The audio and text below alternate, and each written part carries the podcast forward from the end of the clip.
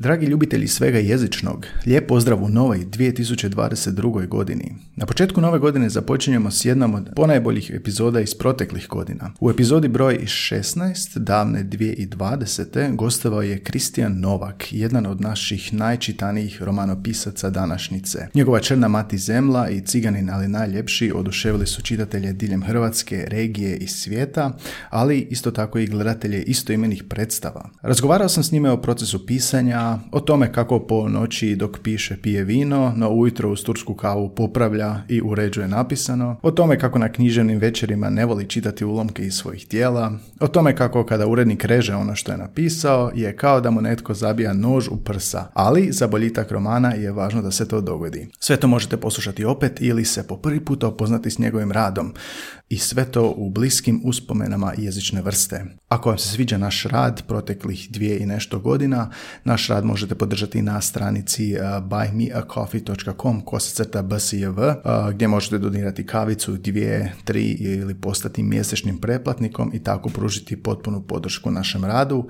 i pomoći nam da nemamo reklame u podcastu. A idući tjedan nastavljamo s novim epizodama. Ovo su bliski susreti jezične vrste, prvi hrvatski podcast o jeziku i svemu jezičnome. Uživajte u epizodi. Bliski susreti jezične vrste.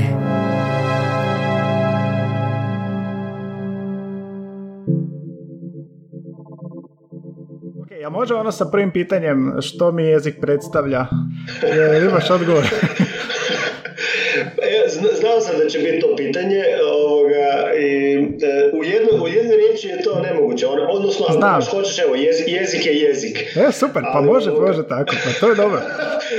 Ali, kuš, ovoga, Postaviti jezikoslovcu pitanje što je jezik je najteže. Isto kao što postaviti čovjeku koji se bavi književnom teorijom pitanje što je književno djelo, on bi mogao o tome napisati deset knjiga, vjerojatno, a ne odgovoriti u jednoj riječi. Da, da. To je kao dijete kad te pita, a zašto je nebo plavo, a zašto, a zašto, a zašto? Znaš, ono najteže je djeci odgovoriti na pitanje. Ono. Da, da, ili ono, tipa kada ovoga, krenemo, ne znam, na nastav, ja predajem morfologiju i tvorbu riječi, ovoga, onda cijeli jedan, ono, dva blok sata potrošimo na, na na koncept riječi. Da. Ove, nešto što bi trogodišnje dijete ono zna točno što je riječ, a mi o tome razglabamo ono tri da. sata. Evo, da. Tako da. Riječ je, dijete bi rekao, riječ je komad, komad, što sam rekao sam komad. A, evo, danas sam počašćen dobrom voljom mog gosta, dvostrukog dobitnika te portalove nagrade za, književne nagrade za najbolji roman, izdana Hrvatskom jedan od najuzbudljivijih, najčitanijih autora današnjice. Kristijan Novak, dobar ti dan, hvala ti što si pristao. Idemo se odmah baciti na konkretne jezične stvari što ti radiš. Ti si lingvist i profesor si na fakultetu a, i pisac si. Je li ima nešto od tog dvoje da ti da se moraš definirati da bi rekao da si ipak sada više pisac ili da si ipak i dalje profesor ili ipak si i dalje jezikoslovac? Pa ne, imam problem e, sa svakom od tih etiketa. Ovoga. Ja sebe zapravo nikad, nikad ne, ne potpisujem kao ono Kristijan Novak pisac ili mm-hmm. ne znam, književnik ili što god to obično drugi rade, jer e, sebe još ne doživljavam kao nekakvu formiranu ličnost u tom smislu. Ja, ovoga, ja mhm. kao, kao, kao pisac još moram puno toga naučiti i ono, vidim da, da moram raditi puno na sebi, a kao profesor isto imam problem zato što uh, zanimljiv paradoks iz mog života je što imam problem s javnim nastupom. I, i zapravo kad sam studirao hrvatski i njemački nikad nisam mislio da ću na kraju završiti u nastavi i moj prvi semestar ili prva dva semestra su bila takva užasna katastrofa još se sad ovoga, još sad osjetim se skobu u želucu kad se, kad se sjetim toga. Vremenom sam naučio biti malo manje loš, ali eto, nikad nisam htio biti ni profesor, ni, ni pisac, a sad sam završio kao jedno i drugo, ne? Sad imaš visoka očekivanje jednog i drugog, sad te ne puštaju više.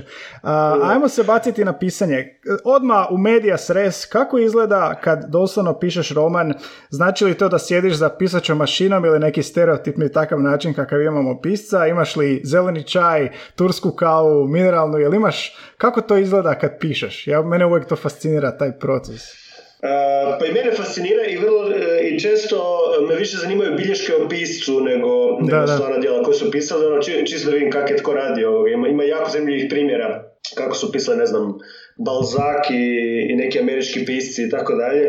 Ovoga, Kod mene je dobar dio tog pisanja, cijelog procesa, zapravo nema veze sa laptopom ili sa bilo čim što se piše, nego to je neki dio kad ja nanjušim da bi nešto moglo biti priča i onda o toj skici cijelo vrijeme razmišljam. Mhm, Na, na dalje razmišljanje me po, po, po često s ljudima, a, dobri filmovi koje gledam, dobre predstave, dobre knjige, jel? i onda polako gradim tu nekakvu strukturu. A onaj dio kad krenem pisati, je prvo zapravo kreće od nekakve introspekcije. jel? E, gdje ja povezujem, odnosno pokušavam sam sebi objasniti zašto mi je baš ta priča, a ne neka druga postala zanimljivom i pokušavam što više, što preciznije definirati kako ja to zapravo priču hoću ispričati. I to je sve priča koja će ne... u glavi, jel? Još uvijek to je sve u glavi, nije na papiru to negdje. je još uvijek sve u glavi i onda kad krenem pisati, onda prvo, prvo pokušavam precizirati ovoga, kako ja to zapravo priču želim ispričati. Ne? Koliko- A inače, u- prije podne kad to radim, onda je turska kava, navečer je to čaša vina i tako. Eto ga, eto ga, super. I šta je produktivnije, čaša vina ili turska kava? Pa e, čaša vina zna zavarat ili dvije ili dvije, ajmo reći. Em, jer onda em, smanji tu anksioznost nekako i, i onda pišeš e, bez, bez inhibicija. A onda ujutro kad pročitaš ponekad to zna biti nešto dobro, a ponekad zna biti ono iz ne. Znači nije kao strani jezik, kažu da strani jezik lakše pričaš ako si popio malo, da inhibicije se ovoga maknu i da si točniji. Znači Pa ipak, ne, isto je. isto, je. ista stvar? P- Ide puno lakše, samo je pitanje je, rezul- je iz objektivnih mjerila je rezultat doista, doista bolje. I koliko puta a, brišeš? Jel imaš onako da si u karijeri pola sasjekao ujutro ili, ili ono, koliko puta brišeš rečenice? Pa puno puta. E, Ne samo brisanje, nego je to i redigiranje. Mhm. E, Kod mene je zapravo redukcija osnovni, osnovni uređivački postupak. To Mhm. će vam priznati moj urednik Kruno Lokotar. Jer se ja preraspišem. Odem predaleko. Ciganin, ali najljepši e, je u nekom trenutku imao preko, preko 700 kartica teksta nekakvog. Znači ja sam to temeljito brisao i mogao sam još. um, e, ali da, e, ima nekih dijelova tipa u Ciganinu koji su prerađivani po 30 puta. Ne? Se s njima i tako dalje. Mhm. A, Negdje sam baš čitao u tom intervju da si sjekirom presjekao tih 800 ili koliko kartica na 250. To je, pretpostavljam, bolan proces, ti rezovi, i, a, ali možeš li mi dati primjer a, i slušateljima što to primjerice znači, što to kako režeš, je li su to neki pridjevi ili konstrukcija rečenice ili što? E, I jedno i drugo, znači to mogu biti i pridjevi. E, jednostavno kad vidiš da si napisao rečenicu od deset riječi, a sve si jednako dobro mogao reći sa rečenicom od pet riječi. Aha. Izbaciš sve ovo ostalo i ti vidiš da si ti oplemenio tekst. Da tekst postaje prozračniji, da, da on diše, da se lakše čita. Zadnja faza je uvijek da ja, da ja glasno čitam taj tekst i da vidim može li se on lijepo, ima li on lijepi ritam. Dakle, to, to je jedna razina. Druga razina je čisto sadržajna. Ponekad e, dođeš do kraja i vidiš da ti jedan lik uopće ne treba. Aha, Da si ga stavio jer ti je sladak, jer ima dobre fore, jer nekako, ajde, možda sudjeluje u gradnji atmosfere, ali totalno možeš bez njega mići sve. Znači, Ne. briši svaki, svaki put dok se pojavljuje, pobriši ga zato što, e, ajmo reći, ništa ne, do- ne, ne pridonosi tom e, na kraju romanu. znači na kraju romana ti se vraćaš cijeli roman i režeš jednog lika možda sa svake pete stranice. Pa Da, to, ne samo to. Ponekad, znači, znači ta prva verzija je jedan živi kaos kojeg nik, nikome ne bih dao čitati, koji služi samo meni jer samo ja razumijem što sam zapravo htio reći. Ponekad ono, neki lik je na početku priče stomatolog, na kraju završi kao zidar. I ti se onda moraš vratiti na početku i ispraviti ga da bude zidar, jer si u međuvremenu u tom procesu pisanja shvatio da on puno bolje funkcionira u, tom, u tim međuljudskim odnosima koji si uspostavio kao zidar, a ne kao stomatolog. ne? Da, ajme grozno. Ok, a na, na razini, mislim, gro- grozno što se tiče koliko to moraš ovoga posla odraditi, što ljudi uopće ne znaju da to nije, sad sam ja sjeo i napisao nešto. A, I tu ti pomaže, rekao si tvoj a, urednik, jel? Kakav je odnos urednika? Ja bih imao onako a, najčešću ideju, sad ja sam nešto napisao i smatram da je to dobro i dođe mi urednik i kaže ovih 20 stranica moraš maknuti sasjeć. A, jel te to, kako je se se naučio već nositi s time ili kako, kako, kako to stavlja dojam na tebe? da ti neko uzeo ovak e, nekakav e, užareni, užareni nož i zabio ti ga ravno u srce. Znači je, A ti ga izvlačiš van, znači na faci se mora vidjeti kao da te to uopće ništa ne boli. Kaže, može. Kao da te udari kamion, a tebi je ništa. Pa ne, em, gledaj, naš odnos je pun ljubavi i mržnje međusobno. Aha. ja radim na tekstu dok god znam što treba napraviti. Jer na prvoj, drugoj, trećoj verziji ja čovjek znam što treba promijeniti da bi bilo bolje. I onda u nekom trenutku dođeš do verzije za koju znaš da još nešto da nešto još nije kako treba, ali ne znaš si kako pomoći. Onda daš drugima da čitaju, jedan od njih je kronolokotar, ovoga, onda on temeljito iščita cijelu tu verziju i onda krećemo mi raditi. Radimo tako da sjedimo jedan nastup od drugog ovoga, i idemo prema, prema tim njegovim bilješkama. Onda ako sam ja siguran da sam bio u pravu, pokušamo to objasniti i ako on kaže aha, to je ipak nešto drugo nego što sam mislio, ja znam da moram preformulirati taj dio. A ponekad se jednostavno moram složiti s njim. Tako da ja u principu ono, više od 80% njegovih sugestija uh, prihvaćam. Čak više od 90%. Ne? Mislim, to je bolno, jer kao svaka tvoja rečenica ti je slatka, ali s druge strane moraš uvijek imati u glavi onaj glasiš koji ti govori napravi to i učinju si uslugu romanu. Da, da, to je krajnji cilj. I odmah se sjetim ovog citata što sam našao na tvojoj stranici Sanja, sestra, jel, kad kaže Buraz, ako nemaš kaj bitno za reći, nije loše biti malo tiho. I nemoj maltretirati svojim tehniciranjem, daj mi upečatljivu priču pa ću čitati. Kako sigurno se toga uvijek sjetiš, jel? I kako znaš da priča koju si napisao je dovoljno upečatljiva? Jel imaš ne sad nekako već, uh, zamišljaš se kao čitatelj i ovo što si rekao naglas čitaš, jer postoji sad već uhodani neki sistem po kojem znaš da je ta priča upečatljiva, da će ljudi čitati. Pa ne, nema uhodanog sistema, imaš, imaš taj osjećaj koji, koji u želucu, u, u grudima, ono, kao, e, ovo, ovo, mora, ovo se mora ispričati, ne? Što naravno ne znači da na tome nema još onda puno posla u, u poslagivanju strukture i tako dalje. I to je naravno konstantan proces da ti sam sebi dokažeš zašto je to tebi upečatljivo. Jer nikada nećeš napisati priču koja će svima biti zanimljiva. Neki će prestati čitati nakon 10 stranica jer im je to bez veze i to je u redu. Ne? Ali moraš sam sebi sam sa sobom biti na, načisto zašto je to bitno. Kod mene je trenutno, ja sam u fazi da me zanimaju likovi koji imaju nekakvu unutarnju kontradikciju, koji imaju nekakvu čežnju, nešto za čim čežnju i čega su svjesni, a s druge strane njihova potreba je potpuno suprotna od toga. Ne? Netko tipa se želi uklopiti u većinsko društvo, a zapravo je potreba uh, da bude recimo um, samo da, da, da, da, ima nekako poštovanje i da to ostvari na drugi način. Ne? Jel imaš neke književne, književne uzore u smislu koji su to likovi? Sad si naveo neke likove, e, ti pade odmah na pamet koji književni likovi to jesu možda? Pa, pa mislim sad, e, tre, mislim, mo, mogu objasniti recimo čemu, e, s čim se trenutno bavim. Ba, mm Bavim se recimo likom Gašpara Alapića. mm To je lik koji je bio podzapovjednik Sigetske obrane, mm koji je jedan od rijetkih koji je preživio Sigetsku bitku i nakon toga bio otkupljen, a nekoliko godina nakon toga je vodio krvavi pohod protiv Matije Gupca i pobunjenih kmetova. I njega cijela naša povijest pa, pa, pamti ili kao junaka, uh ili kao krvoloka. Aha. E sad, mene zanima kako spojiti to dvoje u jednu osobu i kako razumjeti tu povijesnu Da. Takve kontradikcije. Da, da, da, to sam, jer, jer, jer imaš s jedne strane kao operu Nikolu Šubić-Zrinski, u kojoj je Alapić ono, junak kojem nema mane, mm. a s druge strane imaš recimo seljačku bunu gdje je Alapić prikazan kao grbavi lik koji uh, je seksualno nezasitan, da, koji da, voli piti kmensku krv i tako dalje. dobro.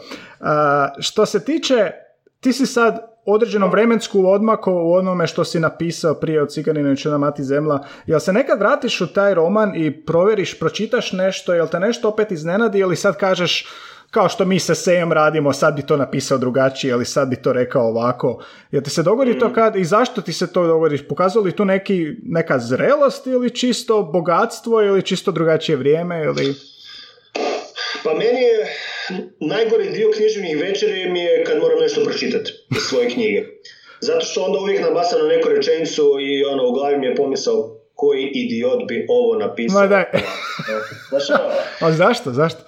Koliko god si puta prošao već taj dio teksta i redigirao sve ostalo, uvijek ostaje nešto što si mogao još dati. Ne? Mislim, ja sam načisto sa sobom da e, u oba ta moja dva uspješna romana sam dao fakat maksimum od sebe i to je to. Mhm. I nisam mogao dati više, nisam znao više. Ne? Jednog dana ću biti ću bit bolji u svemu tome, ali na tim tekstovima se još uvijek mogu raditi, mogu se raditi i tako dalje. Mhm. Tako da ja, ja vrlo nevoljko idem čitati vlastite tekstove, jednog dana ono, s velikim odmakom ću se vratiti jednom i drugom, ali to su za mene zapravo završene priče. Ne? mm kužim. neki autori imaju onako ploče, mape, ti si sad govorio o introspekciji, kako se sve događa u glavi, jel imaš neki, mm. prije što kreneš pisati, a, s druge strane neki autori samo krenu pisati, jel si ti kad kreneš pisati samo pišeš ili i dalje imaš tu neku introspekciju, neke vizualne metode da si pomogneš u povezivanju ideja ili kako? To je super pitanje, da. Uh, jako bih volio imati jednu veliku ploču uh, i u novom stanu koji uređujemo i u kojoj se možda jednog dana uselimo, uh-huh. uh, ču, je imati u, u svojoj radnoj sobi gdje bih mogao crtati i jednostavno se vizualno prikazati cijelu strukturu, ne samo strukturu u smislu šta ide koje poglavlje po redu, nego cijelu strukturu svijeta koji gradim, uh-huh. jer mi je ga lakše vidjeti ovako nego na, na A4 formatu. Da trenutno to nemam pa si, pa si radim češkarije, ne. Uh, ali definitivno mi pomaže, po, po, pomaže vizualni podražaj nekakav. Mhm. I s druge strane... Um, A kako to izgleda to vizualno? Je li to crtež? Ja sam vidio da si imao crteža kad si zamišljao priče uh, dječaka mm. onako. Je li to crtež? Su to crte koje povezuju rečenice, riječi? Kako to, kako to izgleda? Pa da, u ovom smislu ovoga, kad, kad sam se pokušao prebaciti ono u, u, u um petogodišnjaka, onda sam crtao ovom rukom crteže da, ono, da, da se nekako bacim u taj džir, da sam ja sad kao dijete. uh Ali ovo dok, dok radim recimo um, mind mapping ili nekakvu širu strukturu, ona mi pomaže, uh, napišem riječ, zaokružim i onda povežem s nekom drugom riječi. Aha, ne? recimo, aha. Ko, ko ove uh, umne mape. Kao je učenje, da. Mm-hmm. Mentalne mape, ne? E, super. Koliko će biti velika ta ploča kad ju staviš? Će to biti cijeli zid? Pa prevelika. Da. ono što sam naučio e, e, je da što više ograničiš svoj kreativni prostor, to je zapravo dobro. Mm. Što više ograničiš prostor u kojem se dešava priča, bolje je. Što više ograničiš broj likova, bolje je zato što ti to omogućava da odeš u dubinu njihovih odnosa. Ne? mm Mislim, da, možemo svi napisati priču gdje se radnja malo događa u Hong Kongu, malo u Africi, malo u Zagrebu, malo u New Yorku i tako dalje, ali ima li to smisla? Arena same priče mora biti što manja. Mhm. Zato su dobre drame često uh, fokusirane na jedan jedini prostor, ne? gdje se samo izmjenjuju likovi i pričaju o svem ostalom u svijetu. Ne? Kužim, odlično. Uh, hvala ti na ovim informacijama. Uh, ajde pomozi odgovoriti na jedno pitanje što mene pati, a to je možeš li poučavati kreativnost. Ja dosta radim i neke kreativne stvari sa studentima i znaju često reći pa mi nismo kreativni ili ja nisam kreativan kao ona i ovoga, ja se uvijek nekako meni to zvuči kao izlika, znaš, kao, mhm. kao ja ne znam. I sad dobro, pa nismo svi na jednakoj razini mašte, to možemo reći, jel? Ali ti kao kreativna osoba i kao pisac koji je primijenio tu kreativnost, Misliš da se to može nekako podučavati, u kojem bi trenutku to nekako podučavao ili je to neki internalizirani proces, čitaj djetetu, čitajmo puno pa će se ta kreativnost razvijati tako? Kak ti to vidiš? Uh, samo jedno pitanje, što, što napraviš onda? Jel inzistiraš na tome? Ovoga... Inzistiram, stavim ih u, u grupe da, da brainstormaju, da doslovno razmišljaju i uvijek nekako bude nešto. I uvijek bude mm. ne samo minimum, nikad nije samo minimum. Uvijek bude, nekima treba malo više vremena, neki, neki vole reći sto puta ne, onda ja moram malo komplimentirati, nekima, na neke moram vikati, doslovno je tako, znaš. I onda uvijek bude neki mhm. rezultat. I sad teško mi je, znaš, ono, a, nekako postoji taj odboj, ja nisam kreativan, ili ja ne želim biti kreativan, ili ja ne mogu biti kreativan, ili mom poslu ne treba kreativnost. A to je jedna od osnova, to je jedna od osnova mhm. kritično razmišljanje, kreativnost. Kak ti to vidiš? To je, mislim, super pitanje i mislim da je to veliki poraz našeg obrazovnog sustava i odgojnog sustava, zato što djecu kad u vrtiću pitaš tko zna plesati, eto ti 30 ruku u zrak. Tko zna pjevati, eto ti 30 ruku u zrak. Tko zna glumiti, svi znamo glumiti. Tko zna crtati, ma svi znamo crtati. Kad to isto napraviš u osmom razredu, niko više niš ne zna. Jer smo ih uvjerili kao, znaš, ono, dobio je tri zadašnice, on sigurno ne zna pisati. Ja sam, by the way, imao jako loše ocjene i zadašnice. Ne? Eh, mi, znači, kroz, kroz odgojno-obrazovni proces, bilo doma, bilo u školi, mi uvjerimo ljude da uh, nisu dobri u ovom ili u onom, a Pojam kreativnosti sužavamo isključivo na kreativnost u umjetnosti. A to mhm. nije samo kreativnost u umjetnosti, to je kreativnost u bilo kojem poslu skoro koji, koji radiš i možeš biti na neki način kreativan. Mislim da ono se kreativnost, svi smo kreativni u, u, ono, u, u, u u nekakvom svom centru, samo smo to prekrili mnogim slojevima inhibicije, samokritike, tuže kritike i tako dalje, tako da kreativnost se može izvući iz ljudi. Ne? Ja sam duboko uvjeren u to. E, radio sam nekakve kao kratke radionice pisanja, gdje su bili i ljudi koji su jako zagrijeni za to i oni kojima je to sve bilo bez veze pa su okretali očima. I s tima drugima, dok inzistiraš i kopaš i kopaš pomalo, na kraju šta izađe van? Majko mila. Znači, samo treba biti uporan ovoga, jer, jer mislim da bi svijet generalno bio bolje mjesto da smo svi kreativni i pričamo svoje priče i da. Mislim da bi mogli zasebnu epizodu snimiti samo o toj kreativnosti u školstvu i gdje ona nestaje i šta se dogodi. Ali, ali da, ti si, ti si govorio da si imao velikog utjecaja profesor Ivan Pranjić u srednjoj, ostavio jak dojam na tebe. Je li ta kreativnost dijela dio toga ili više ova književna? ka, kakav, kakav dojam?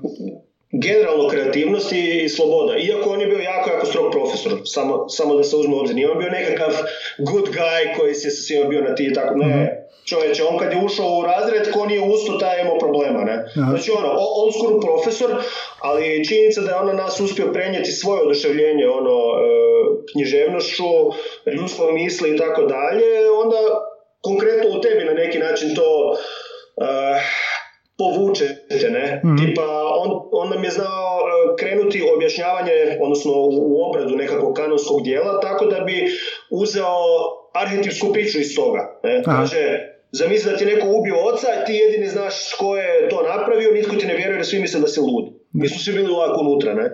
I ovi koji, koji nikak, nikad nisu imali veze s književnošću, mm tako da ovoga...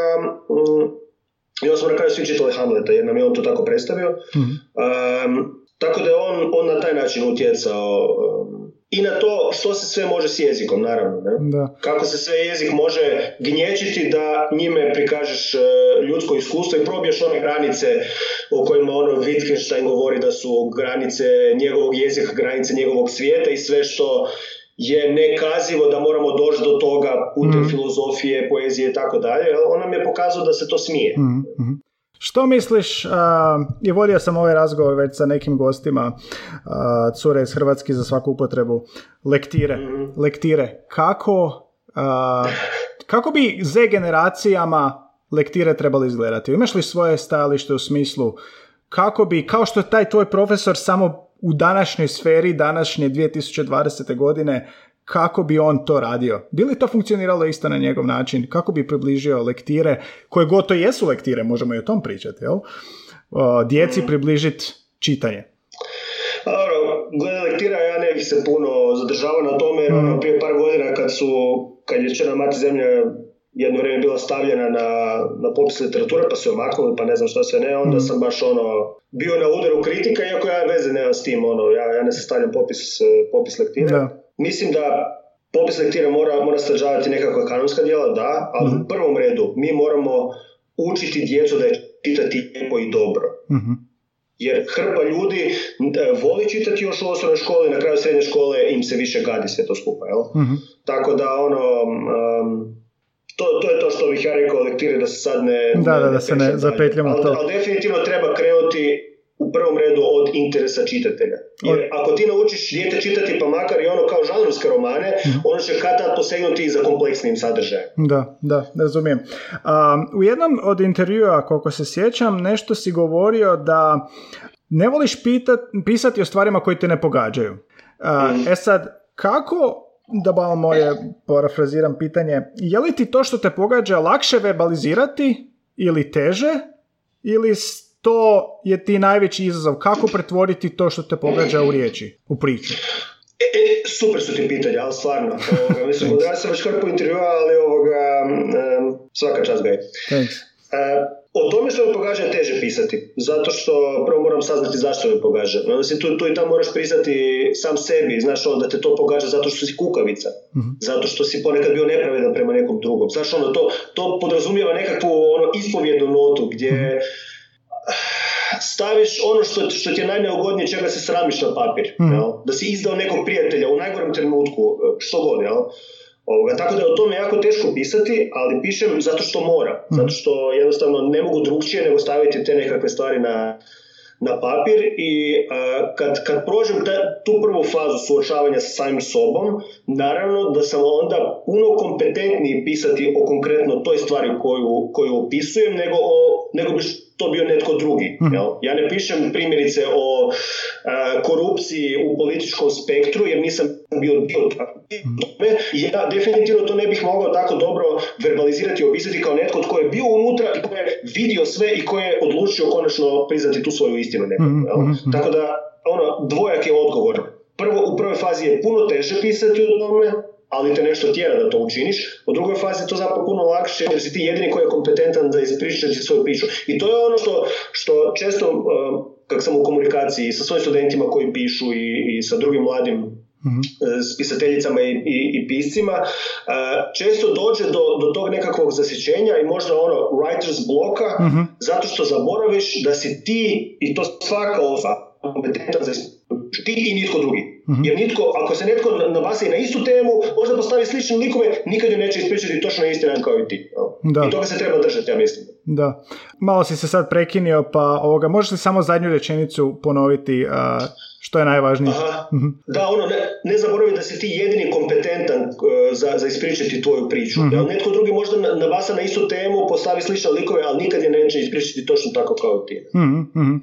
znači li to da je teže ako te nešto, mislim sad se ja ono filozofiram malo, ali recimo da imaš lika koji nešto pogađaš čim se vrlo teško povezati, da je to vrlo kompleksna ličnost. Hoće li ti onda logičnije biti i teže to pretočiti na papir u odnosu na te neke normalne osjećaje, običajne osjećaje koje svi doživljavamo. Je li moguće da si se susreo s tim?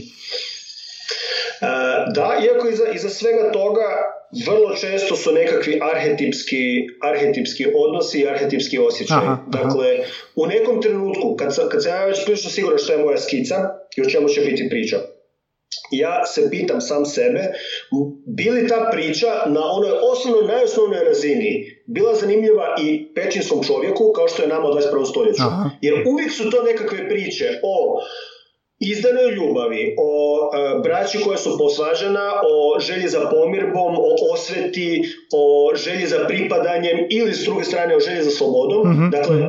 moramo vidjeti što je na površini to može biti priča koja je potpuno urbana i koja se tiče potpuno urbanih stvari, mm. ali iza toga su uvijek osjećaji koji su primarni. Znači, I međuljudski odnosi koji, koji su primarni. Ne? Nema, nema osjećaja koji neko može doživljavati da nije primaran, jel da? Znači, pa, u toj drugom da, koraku, da. Sad nedavno sam gledao ovoga popularan, ali zapravo su dobar film meni. Uh, evo, sad, sad ću se autat. Uh, Vrag nosi pradu. Ekskluziva. E, kuš, na, na, na površini je to priča o modnom svijetu.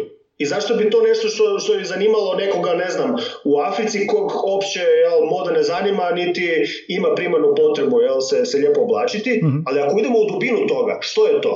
Mm-hmm. To je mladi član zajednice želi se uspjeti na, na društvenoj ljestvici, a na putu mu stoji taj jel, vladar, da, da, da. vlada nad svim koji ga stalno ponižava i tako dalje. Mm-hmm. Na nekoj razini je to plemenski. Jel? Mm-hmm. A, super. Odovolji mi još malo e, s ove profesionalne strane. A, sa studentima e, novinarstva radim a, određenu formu engleskom u kojem je dosta važno show and not tell, znači prikazati, a ne prepričati. daj nam neki savjet, jer moji studenti će isto ovo slušati, jer te vole, kako što ti pomaže u vizualizaciji kroz riječi? Kako prikazuješ umjesto da kažeš? Što ti je najviše u tom pomoglo? E, sinestezija. Sinestezija, dakle, ono, pokušavam se zamisliti u tom nekom prostoru, u toj nekoj situaciji uh i pokušavam zamisliti jednostavno ovoga, stvarno si uzeti minutu i pokušati biti taj lik. uh Jel? Ovoga, osjetiti što on, što on miriši, dodirnuti nešto što dodirne, e, osjetiti, osjetiti ako je u negodnoj situaciji, je li to znoj, je li to ovoga, potreba da se pobjegne, je li to potreba da se diramo po licu, jel? Znači, doći ćeš do nečeg, uvijek, uh, u principu, ako pišeš o trećoj osobi, ti uvijek pišeš o sebi. Da. Ako pišeš o nekome tko je u neugodnoj situaciji, koji je stisnu za zid, samo se sjeti kad se to tebi dogodilo. A dogodilo ti se prije ili poslije, najkasnije do osmog razreda, ja mislim, osnovne škole, smo doživjeli sve bitne međuljudske odnose i osjećaje koje smo, koje smo imali. Ja. E sad, u, u, novinarstvu je to naravno, ono, moraš s jedne strane ispriječiti objektivnu priču, a ne o izmišljenim likovima, ali definitivno se možeš u nekom trenutku, posebno je to super kad, kad čitam neki long read, u New Yorkeru ili tako Pa da, nešto. pa da. Uh, na početku staviti da nas ono uvučeš, kakav je to osjećaj kad uh, izađeš iz zatvora u Abu Graibu i znaš da si mučio ljude, jel? Um, Da. I kako se nosi s tim u, u, kasnijem životu, kako racionalizirati to, Mhm, mhm. recimo. Odlično, eto, ste, tebi će vjerovat, mene ne slušaju, ali sad kad su čuli tebe će slušat. Um, slušajte vi Gaja, lijepi pozdrav vama, ali ne znam ništa o novinarstvu, Gaj zna. ovoga, a, mladim piscima si savjetovao, odnosno kroz intervjue se dalo iščitati da kao ne obazirite se na kritiku jer ne može kritika uvijek odlučivati što je umjetnost, ali ja bih pokušao ovo izbanalizirati. Što ako sam ja mladi pisac i kritika ovaka onaka, kako da znam jesam na dobrom putu? Što je tebi pomoglo? Kako si onako, a, unatoč svemu, znaš, preplavljenci, znam da si spominjao obitelj pa ti oni pomažu dosta, ali za što se uhvatiti da si ipak na pravom putu, da si na dobrom putu, da ne odustaješ? Pa sad ne znam kad sam ja to točno rekao da kao na nijednu kritiku se ne treba obazirati. Um, Ma ne, nije, ne u smislu da se ne treba obazirati, nego... ono- Mhm. Da, mislim više ono, pošalješ e, nekoj izdavačkoj kući i oni ti napišu ono, čuj, to ne valja i mi to nećemo objaviti, To, da. da te to pokoleba, ne? A što kad je knjiga vani, naravno da treba pročitati svaku kritiku Mhm. e, i onda ona ima, ima onih kritika koji su zlorade. I njih često pišu ljudi koji su nekad htjeli pisati, nisu imali vremena, odvažnosti što god i onda su ljuti što neko drugi piše, ima uspjeha i tako dalje. Ali većina svega ostalog treba si uzeti k srcu. Ako ti neko napiše, ko što sad pišu, ne znam, sam za, za ovoga englesko izdanje Čene mati zemlje kao uh, did not finish, uh, it was boring prvih 150 stranica. Aha. Bo, bome to je nešto što da, pogodi me, a s druge strane, ajmo razmisliti sad malo o tome. Da, ja imam 100 stranica nekakve ekspozicije gdje još uopće nije jasno kamo ide priča. To je vjerojatno nešto što bih trebao u sljedećim pričama malo promijeniti. Staviti jel, ključni zaplet malo na početak, pa onda kasnije gajiti priču, još više izbacivati i tako dalje. Tako da kritike de- definitivno treba uzeti u obzir, ali pazite da to budu kritike od ljudi koji su shvatili što ste vi htjeli napisati. Ništa meni ne znači kritika koja dođe, ne znam, e, knjizi Cigarin ali najljepši, a ko voli isključivo čitati Ljubiće i ko je od toga htio Ljubić. Mhm. Sorry, to nije ljubavni roman. Ja nemam ništa protiv ljubavnih romana, ali to nije ljubavni roman i nemoj svoje kriterije na taj način jel, prikačiti na knjigu koja to nije, koja je nešto drugo, koja je u prvom redu socijalni roman, ajmo reći. ne? Tako da ovoga, e, definitivno slušati glasove drugih i najbolji prijatelj piscu u kreativnom procesu je osoba, meni moja sestra, koja je brutalno iskrena. jel? I, koja se nači- I koja se načitala knjiga. Tako da može procijeniti što je dobro, što nije. Ja, zanimljivo. Kazalište i film. Uskoro će film uh, mati zemlje 2021. Jel to i dalje po planu? Pa sad ne znam što je s koronom, ovoga, jer e, što se tiče korone sve je stopirano trenutno. Mhm. E, mi smo trebali ove godine već snimati jednu scenu, zapravo jedan kratki film koji bi bio isječak iz, iz ovog dugometražnog filma. To je nešto filmaši rade da provjere ekipu, svjetlo, glif boja i tako dalje, glumce neke i tako dalje. Pitanje hoće li do tog doći zbog, zbog ovog lockdowna, ali je to ovoga projekt koji je već jednim dijelom isfinanciran i koji, za koji se samo čeka ovoga razvoj situacije dalje. A, mi smo, ja, ja sam sudjelovao u pisanju scenarija, to je isto jako E, zanimljiv to sam te proces. Mhm, mhm. Reci, reci. To sam baš htio pitati. a, I za kazalište i za film. a, koliko su te pitali išta? I je li to savjetodavna uloga ili si cijelo vrijeme u tom procesu? A, kako, koja je tvoja uloga kad se sad to prenosi na daske ili na film? Da, ovako, za, za daske sam bio 100% siguran da ne želim sudjelovati u tome, jer e, to rade ljudi koji su stručnjaci u tome, koji znaju cijelu tu mehaniku i sva pravila i Mhm. i, i jednostavno pravilnosti koje, koje, koje teatar podrazumijeva. Tomislav Zajac se prihvatio dramaturgije Čene mati zemlje, tu nemam ja šta, mislim, čovjek zna svoj posao, obožavam njegove komade, to je to. Da. Hvala ti što si se, što si se ovoga prihvatio toga, Dora Ružnik Podolski je uzela režiju, ja sam rekao zovite me, ako treba što glede Međimurskog promijeniti, mogu komentirati ako hoćete, ali to nemojte uzeti kao. U principu sam im dao odrešene ruke, jer sam znao da će napraviti dobru stvar, ne? Aha. Jeste zvali? pozvali su me, ti- Jesu. pa jesu, zvali su me, ja sam tu nešto kao sudjelovao većinom jezično. Aha. Doslovno ništa, ono, možda sam eventualno tipa imao komentar, e, nije jasno što tu ovaj lik hoće. Aha, I to je aha, to. aha. Ništa nisam ulazio u strukturu i tako dalje. ne. Da. I oni su me zvali deset dana prije premijere i ono, to me splavilo. A za, za Ciganina je se opet ovoga dramaturgije prihvatio izvrsni mladi Ivor Martinić, ono, uspješan i dobar, profesionalni ono, dramaturg. Mhm. Tu doslovno isto sam jezično nešto ovoga, suflirao i to je bilo to, ono, njemu prepustiš stvar u ruke i to je zapravo dio, dio uh, mog uspjeha, mogu zahvaliti toj sreći što sam surađivao sa, sa stvarno kvalitetnim ljudima. Mhm, mhm. Gdje sam ja mogu se povući i reći, eto, to je to. E, a za film su onda baš htjeli da ja sudjelujem na scenariju, ja sam mislio da, evo, kao, kako ću puno stvari naučiti. Aha. A kak ti gledati, kak ti gledati svoju tekst kako pleše, mislim, poduvjetno rečeno pleše po pozornici. Kako ti je vidjeti svoje misli, imaginaciju zapravo ekranizirano, odnosno postavljeno na daske?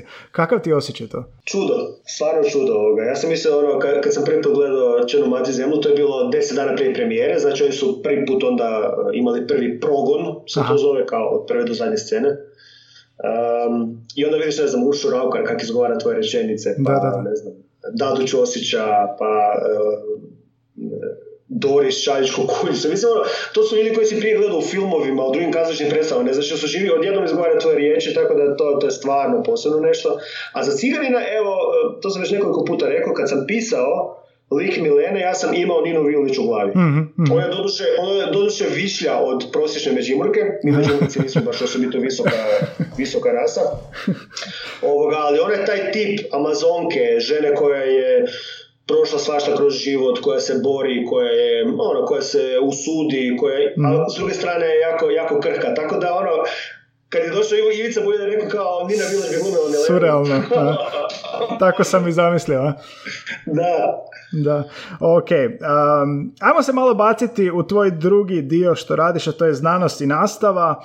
Um, kak ti radi sa studentima? Kak, kako te studenti doživljavaju? Jel te doživljavaju drugačije kao pisca ili kao profesora? Kak ti, kak ti radi sa studentima? Pa ja, ja zazijem od toga nikad nisam miješao te dvije uloge i na nastavi nikad neću spomenuti nešto s čime bi uopće Mhm. ono, natuknuo da se ja bavim ičim drugim osim ovoga time što im predajem, Mhm. nego oni saznaju onda iz medija, iz drugih stvari i tako dalje, pa mi dođu, dođu ono, jer su kao, neki su srednji ako što, eto, što, što pišem nešto, pa mi dođu, kupili su knjigu pa hoćete im potpišem. Mhm, mhm. Na, naravno, na, na- nakon što su položili ispit, da, da to ne miješamo sad i tako dalje. Ne, nekima je sve jedno jer se uopće ne bave ničim drugim osim faksom i to je potpuno u redu. A sad kako me doživljavaju kao predavača, to ono, morate pitati njih. Da. Uh, mi, mislim, da, mislim da je taj odnos većinom dobar. Ne pokušavam se biti friend s njima, um, ali pokušavam da taj odnos bude stvarno um, potpuno otvoren s jedne i s druge strane. Trudim se da suhoparno gradivo koje predajem da učinim ono, pristupačnim, zanimljivim i tako dalje. Mm, Baviš se lingvistikom. Uh, je li ti lingvistika konkretno tebi polarna suprotnost ovoj fikciji što pišeš ili ih baš suprotno, baš ih povezuješ što više možeš, na što više načina možeš da ti lingvistika pomaže u tvom pisanju? Pa nemam pojma kao neki me pitaju očekujući sad odgovor, pa da, ono, kao poznavanje jezika, jezik je gradivo, Da, da, da. tkivo, tkivo književnog, uh, književnog rada, da, ali da je tome doista tako i da je to takva logična veza, onda bi stvarno bilo više lingvista među književnicima i više književnika među lingvistima, a to tome nije tako. Mislim da književnost doista moraju pisati pravnici, zidari, automehaničari, neobrazovani ljudi, jako obrazovani ljudi, predsjednici država, svi. Znači ono, mi moramo svi na neki način pričati svoje priče, ne? Tako da, ovoga, u tom smislu, jedan te isti je problem s jezikom. Dakle, ja još ovoga, od svog djetinstva imam nekakav problem s jezikom. Odrastao sam kao dijete međumorskih garbajtera u Njemačkoj. Doma se govorilo kajkavski. Kad si otišao van, onda si morao govoriti njemački, da ne bi bio jel, ekskomuniciran kao jugo. Da, da, da. Um, onda smo se vratili u Međimurje, onda nisam govorio taj kajkavski kako treba, pa onda uđeš u školu, pa tamo uopće ne smiješ kajkavski, nego moraš ono samo kao književni govoriti, tad još ono hrvatsko-srpski, jel? Da, da, da. Um, I tak, tako da stalno sam pr- ono, prelazio nekakve lingvističke granice i to je očigledno uh, polučilo nekakvim generalnim interesom za, za, um, za potencijal jezika i to jezika u množini i onda to koristim definitivno u svojoj književnosti, a me zanima i kao sociolingvista. Ne? Mhm, mhm. Um, isto se sjećam sad jednog citata, baš kad si rekao uh, lingvista, a to je nešto da kao isto u onom procesu uređivanja kako si naglasio da je to mukotrpan proces, pa moraš svaku imenicu precizirati nepotrebnim pridjevima, baš si tako rekao. A, nešto, svaku imenicu precizirati nepotrebnim pridjevima. Sad me zanima baš ono na lokalnoj razini. Nećete pitati za primjer, jer ko zna kad je to bilo, što je to bilo, ali a, gdje je taj lingvistički aspekt konkretno na razini rečenice, a, gdje su ti nepotrebni pridjevi, što to točno moraš raditi, možda stvarno ako imaš neki primjer Pa ne znam, zašto napisati ono e, mala trošna e, stara pohabana kuća ako možeš napisati sračana? Mhm. I to će ti... Znači, less is more. Da, U da. prozi to, ono, Hemingway i Kafka nam moraju biti, ono, uzori. Hemingway je rekao, proza mora biti ona jedna osmina koja ti da naslutiti svojom moći što je sve ispod toga. Jel? Mhm, mhm. Ne gomilati previše riječi ako se to može jel, skratiti i jel, da. jednostavno... Hemingway je rekao da je prvi draft sranje. Jel bilo, bilo Pa, tako? ako je njegov prvi draft sranje, moj je sranje na kvadrat. Ok, a, roman a, Črna mati zemlja preveden na engleski Dark Mother Earth, Ellen Elias Bursač. Kako je žena uspjela svaka joj čast prevesti a, vrlo kolokvijalne, vrlo dijalektalne izraze. No, zanima me sad ovo. Imaš li osjećaj da ćeš uvijek u toj engleskoj verziji, i sad si govorio o nekoj kritici engleske verzije, a, da ćeš jednako moći zvučati na engleskom kao što si ti na hrvatskom. Ili imaš osjećaj da se tu nešto gubi unatoč vrhunskom prijevodu, unatoč dobroj ekvivalentnim izrazima američkog juga ili ne znam odakle su. Pa mislim, ja ću to s druge strane kao čitatelj odgovoriti. Um, čitam engleski, čitam njemački, čitam recimo slovenski, srpski i tako dalje, tako da ću na tim jezicima ću uvijek uzeti originale. Neću uzeti prijevode. Aha. Radije ću pročitati ono Faulknera na engleskom da, da čitam hrvatski prijevod, iako mi imamo sjajnih prevoditelja. Da. Radije ću pročitati e, Tomasa Mana na njemačkom, jer znam taj jezik, nego da čitam hrvatski prijevod, čisto da budem bliži tome. Tako da nešto se u principu uvijek, jel, pod navodnicima izgubi, ali kad dobiš prevoditeljicu poput Elene Elias Bursač ili recimo na slovenski Đurđu Stercoglavec, koje su žene koje su prevodile sve od ono Basare, Jergovića, e, Baretića, jel, mislim ono, onda jednostavno si tu samo da, da pomogneš. A Ellen Elias Bursač je inače um, to što se uhvatila u košta svojim romanom, to nije najstrašniji posao koji je radila. Ona je radila kao prevoditeljica na Haškom tribunalu godinama, Aha, ok. u jedinici za prevode. I kad je ona meni pričala pod kakvim su pritiscima oni bili zbog jedne krivo prevedene ili ono ambivalentno prevedene riječi, jel, kad čuješ te priče, onda je Onda je- međimurski lakše malo. Ma da,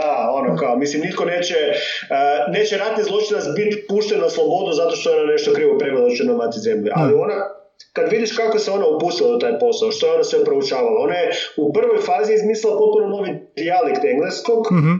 koji nisi mogao lokalizirati ni u Wales, ni u, ne znam, Texas, ni u Škotsku, jel? Aha. Dakle, po- po- potpuno jedan nevezani, nelokalizirani um, uh, dijalekt, dijalekt engleskog, pa je onda to se s vremenom um, uh, poravnavala. Tako da ono, kad, kad dobiš tako kvalitetnu prevoditeljicu, onda stvarno je, je to užitak. Mhm. A, I sad, taj engleski, citirao sam jednu kritiku, a jesi imao još kakav respons, odnosno reakciju čitatelja na engleskom, možda izvornih govornika koji su ti se javili? Pa je, ono, neki su jako, ovoga, jako zadovoljni, uh, neki su sretni što je nešto, na, nešto iz ovog područja uh, objavljeno na engleskom, jer su kao eto ljetovali u Hrvatskoj ili znaju za Hrvatsku ili ne znam što. Mhm. Um, a neki su, neke je knjiga ostavila potpuno ravnodušnjima, što je, što je opet ok. Jer knjiga se doista narativno ne uklapa u američki pristup strukturi koji je fakat ono izrađen do, do, do, do krajnjih granica, jel? Dakle, ja kad čitam knjige o, o kreativnom pisanju, a pročitao sam ih do sad 50 brat bratu, ovoga, to su većinom američki autori. Stvarno su Da. to doveli do kraja. To je ono, art of storytelling je njima i ekonomski interes naravno, ali su oni išli i daleko u analizu klasika da bi vidjeli što je to imanentno svakoj dobroj priči, ne? Tako da Vrhunski pisac je vrhunski či- čitatelj, slažeš se naravno, jel da? To je hrpa, hrpu pročitanog da bi zapravo nešto napisao. Što misliš da je tebi za čitanje kojih dijela ili autora ili fikcije ili ne fikcije je tebi pomoglo u tom pisanju? Jel, ima, jel možeš uopće izmjeriti, je to sve onako kolektivna grupa svega? Recimo sad da mladi slušaju, sad i recimo da su imaju 15 godina i u roku 15 godina žele postati kao ti. Što, to se da uopće ne može, nemoguće, jel da? Pa nemoguće, zato što te izgradi svaka knjiga koju su pročitao, čak i one koje su ti bile grozne. Aha. Jer na njima primijetiš kako ne želiš pisati. Ne? I to, to ponekad budu kanonska djela ili jako hvaljena djela, ponekad se nađeš pred tim tekstom i on tebi uopće ne, ne odgovara. I to, i to je u redu, jel? Mm. Um, ali definitivno tipa za, za cigani nam je mi je, mi je važna motivacija bila recimo uh, roman Miljenka Jergovića uh, Srba pjeva u sumrak na duhove. Mm-hmm. Uh, to je zapravo manje poznat njegov roman od svega što je napisao. Uh, negdje u sredini možda njegovih njegovih romana, ali meni je bio jako zanimljivo zato što priča iz više perspektiva i to je nekakva ono kao pseudokrimi priča za koju se na kraju nije ni bitno mm tko je napravio zločin, nego si u međuvremenu opisao cijeli jedan jel, sklop mm društveni mm i tako dalje, tako da svašta, svašta, ali dok imaš 15 godina mislim da je jako bitno ako neko je krenuo u tom smjeru, da pronađeš svoju nišu. mm Dakle, ako ti neko kaže nećeš biti dobar pisac ako ne pročitaš uh, Finnegan's Wake Jamesa Joycea, nemoj mu vjerovati. Ti moraš pronaći svoju nišu i ono što tebe pali i ono što tebe, tebe motivira za dalje i idi u tom smjeru. Nemoj čitati ono što, što, ti, ne, ono, što ti ne znači ništa. Mm, No, super. Uh, još ste nešto htio pitati vezano za... Uh, Ajde dok tražiš daj mi odgovoriti na jedno pitanje. Reci. Može. Uh, ti si jedini čovjek kojeg znam sa imenom Guy. A znaš šta meni kažu? Je, je, je to prema Ljudevit Gaj ili prema Gaj Julije Cezar? Hoćeš čut cool priču ili istinitu priču? Jednu i drugu. ok, a, i ne mogu vjerovati da ću ti ovo sad reći jer ovo je, ne znaju ovo svi, a ovo je čak čudno da si ti to pitao. znači, cool priča je Gaj Julije Cezar, kao bila ideja Julije, pa ono Gaj, to je cool priča i onda e, priča za žene, jel? ali druga priča je, pazi ovo, bio je pripadnik romske nacionalne manjine koji je živio blizu koji se tak zvao. I po njemu sam dobio ime. I, ovoga, i ti sa svojim romanom i, i tvoj, svojim likovima i ti me sad prvi puta pitaš. ne mogu vjerati to. Ovo moram ostaviti u podcast. više cool. Da. Meni je ovo druga coolnija. Ovo to da, da. Pa, a meni ljudi kažu imam kao ja kad kažem gaj, onda ja sad mislim, sad sigurno čudiš, kao pa ne, ne, ne, znao sam ja dva, tri gaja. Gdje ste ih našli? E, u životu nisam sreo nikoga, a u Sloveniji ih ima, valjda pa zato. e da, htio sam te pitati za profesionalnu deformaciju. Svi na neki način smo uh, karijerno profesionalno deformirani, osjetljivi, uvijek nešto primjećujemo. E, događa li se tebi neka vrsta profesionalne deformacije kad čitaš druge autore? E, je li to neka pozitivna deformacija, negativna? Ili imaš tu nešto za ispričati? Ne, dogodi se da ono, um, pročitam knjigu za koje si mislim, čovječ, kako je ovo moglo biti dobro. Jel? I onda vidim neke stvari koje su jednostavno mogle biti drugčije. Ali to se dogodi kod filmova hrpu, ono, što je samo znak kako je teško napraviti uh, dobar film. Teško je napraviti loš film, a kamoli dobar film. Ne?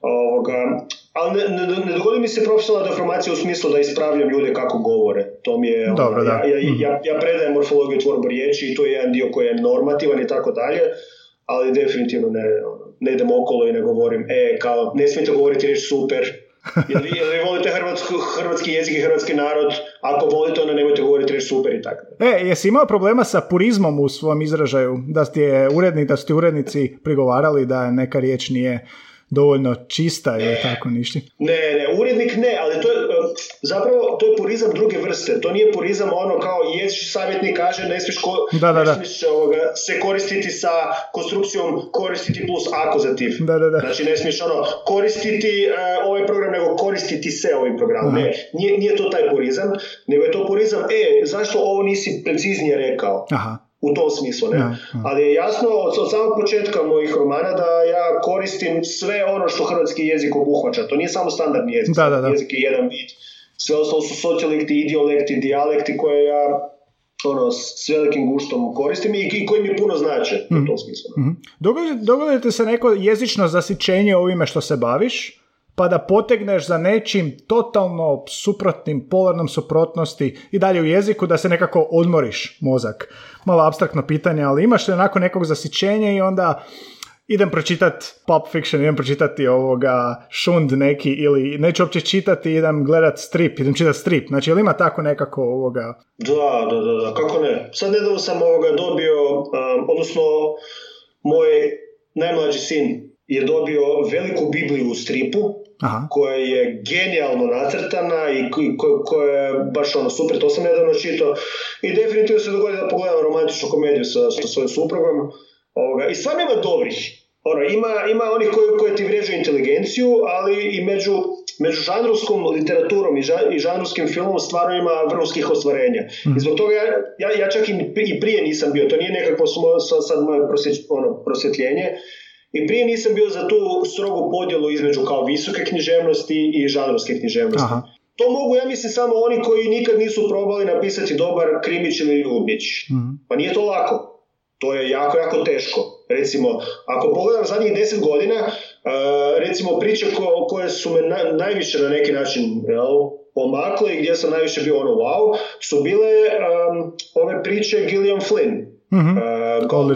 Girl, Mhm. um, Dark Places i uh, Sharp Objects. Mhm, Sva tri romana sam njezina pročitao, nisu svi jednako dobri, ali ono bome žena dobro priča, um, odlično pripovijeda, ima sjajnu prozu, a nitko ne smatra visokom književnošću. Mhm. Ja bi prije posegnuo za njom nego za, da sad ne kažem ime nekog jako razvikanog jel, svjetskog uh, književnika koji se bavi visokom. Mhm, mhm. I daj mi za kraj nekakav sneak peek. A, ne mora biti šta iduće radiš, jer ovoga, znam da si u, u tome, ali am, što bi svakako htio u karijeri napisati? A, barem još jednu knjigu. Da. Ne, ne razmišljam dugoročno, ne, ne vidim se kao autora koji će napisati ono 20 knjiga i Ne? 10 knjiga.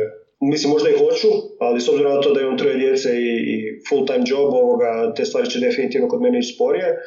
Ono, želim je napisati uh, barem još jednu dobru priču, možda i dvije. Imam, imam puno skica, ali skica ti ništa ne znači dok Da. neko kreneš kopat po, po njoj i tako dalje. Um, želim napisati jedan povijesni roman, Mhm. jedan roman koji bi bio, ajmo reći, ono, ljubavni. Hoćeš pisati o, o ovom liku iz Čene mati zemlje koji je Bebe Beovac, a, koji je gej. Recimo, ja bi to odmah pročitao. Ajde, može, ako, ako hoćeš, ovo ću za tebe to napisati. Može, može Ne, sad. mislim, ovoga, u, u stare priče se više ne vraćam ovoga. I, i naravno da će biti ljudi koji će mi zamjeriti to i koji će govoriti ovoga, ma, taj posjećane mati nije ništa kvalitetno napisao i to je u redu. Um, ali jednostavno se moramo otarasiti takvih stvari dok krenem pričati nove priče, jer su potpuno drugčije od ovog što sam do sad pisao. Mhm, mhm. Mislim da imam tu slobodu. Super. Ok.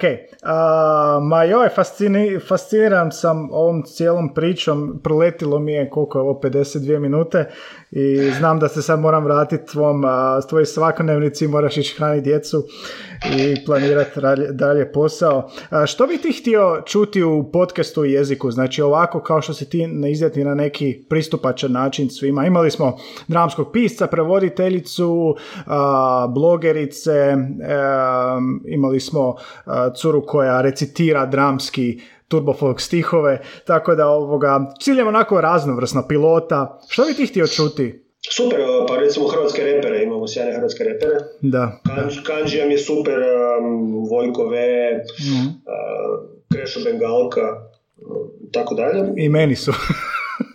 Danas te ću se odazvati. Pa definitivno ono, imamo sjajne hrvatske lingviste. Mhm. Uh, svašta, evo, ako mi padne nešto na pamet poslušati, ali definitivno ima ljudi koje treba čuti. ne? Da, da. A, Kristjane, neizmjerno ti hvala, puno ti hvala što si donirao vremena a, da popričamo ovako o jeziku. U ovom podcastu, eto, baš to ugošćujem ljude koji su na neki način vezani uz jeziku, bilo to direktno kao Kristijan koji piše, koji je profesor, ili neko ko se služi jezikom da leti kao pilot pa mora komunicirati s jezikom bez kojeg ne može funkcionirati. A, tako da se zaista, zaista sam ti zahvalan što si došao i ovaj fascinantan razgovor u kojem vrijeme leti, mogli bi pričati do sutra, ali djeca te čekaju.